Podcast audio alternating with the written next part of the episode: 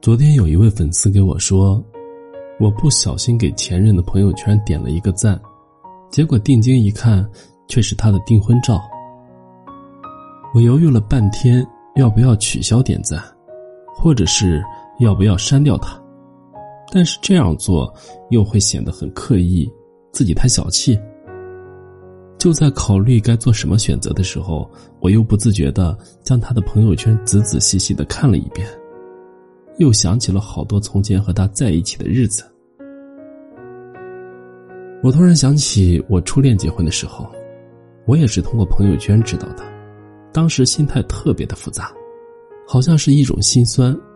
可又会在心里默默的祝福，好像也有一些埋怨，但是你又明白很多事情就是你们无法掌控的。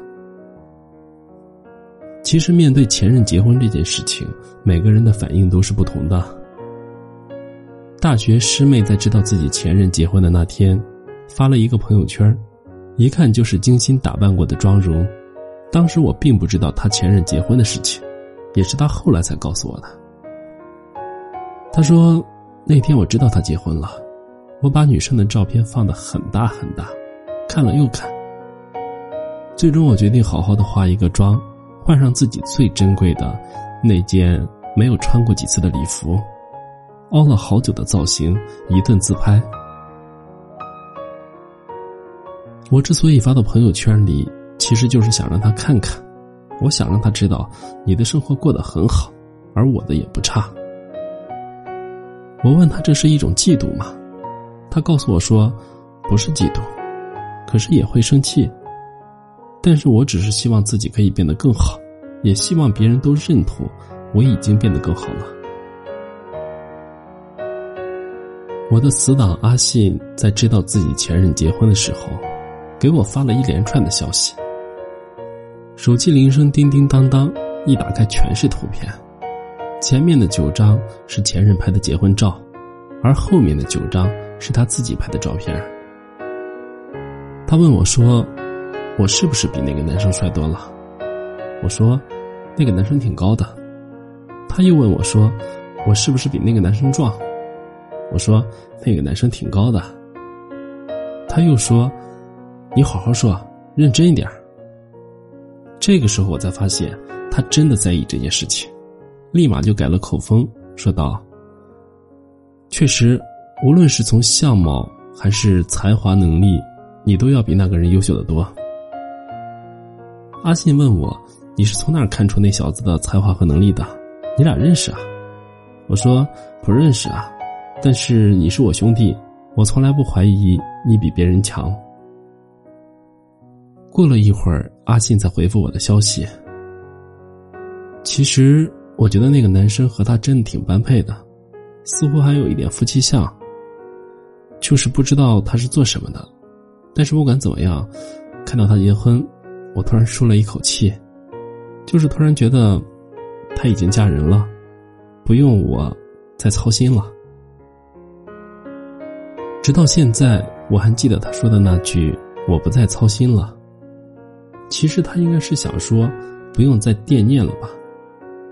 但是一个大男人又怎么好意思承认呢？所以就改成“操心”这两个字吧。阿信其实是挺心大的人，和前任分手之后，就再也没有和我们提起过这个姑娘。没有想到她也有这么细腻、柔软的一面。可能很多男生都会是这样的吧，不到最关键的那一步，是不会流露出矫情的那一面。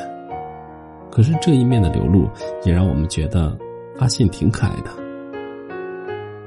我当时对阿信说：“估计你也快了，到你婚礼的时候，哥几个给你当伴郎。”阿信笑着回答我说：“靠，让你们当伴郎，那还能看到我吗？”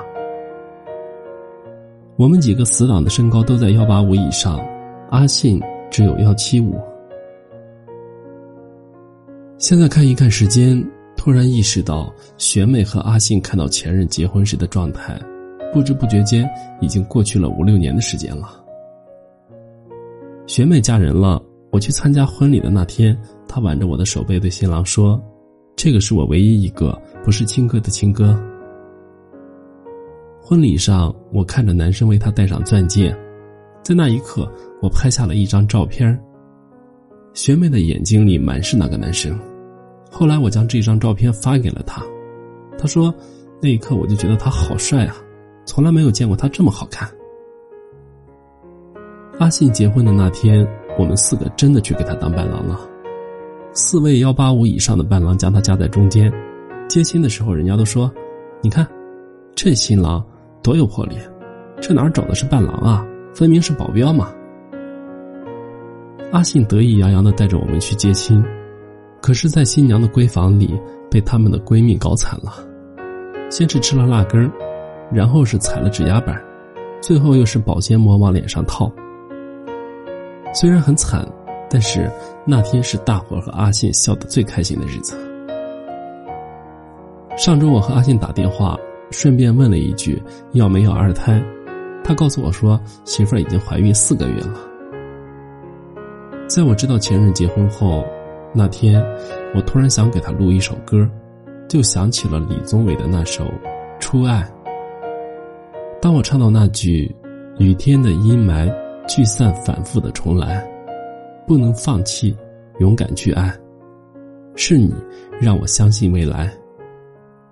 在这个时候，我就突然释怀了，因为我们曾经一起度过很多的美好时光，当然也相互陪伴彼此走出过低谷。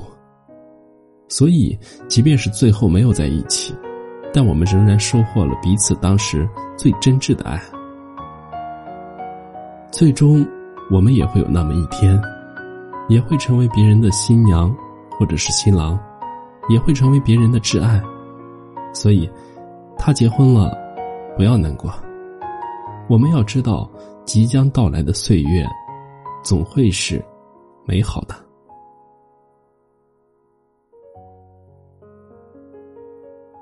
我是余生，感谢您的收听，祝您晚安，好梦。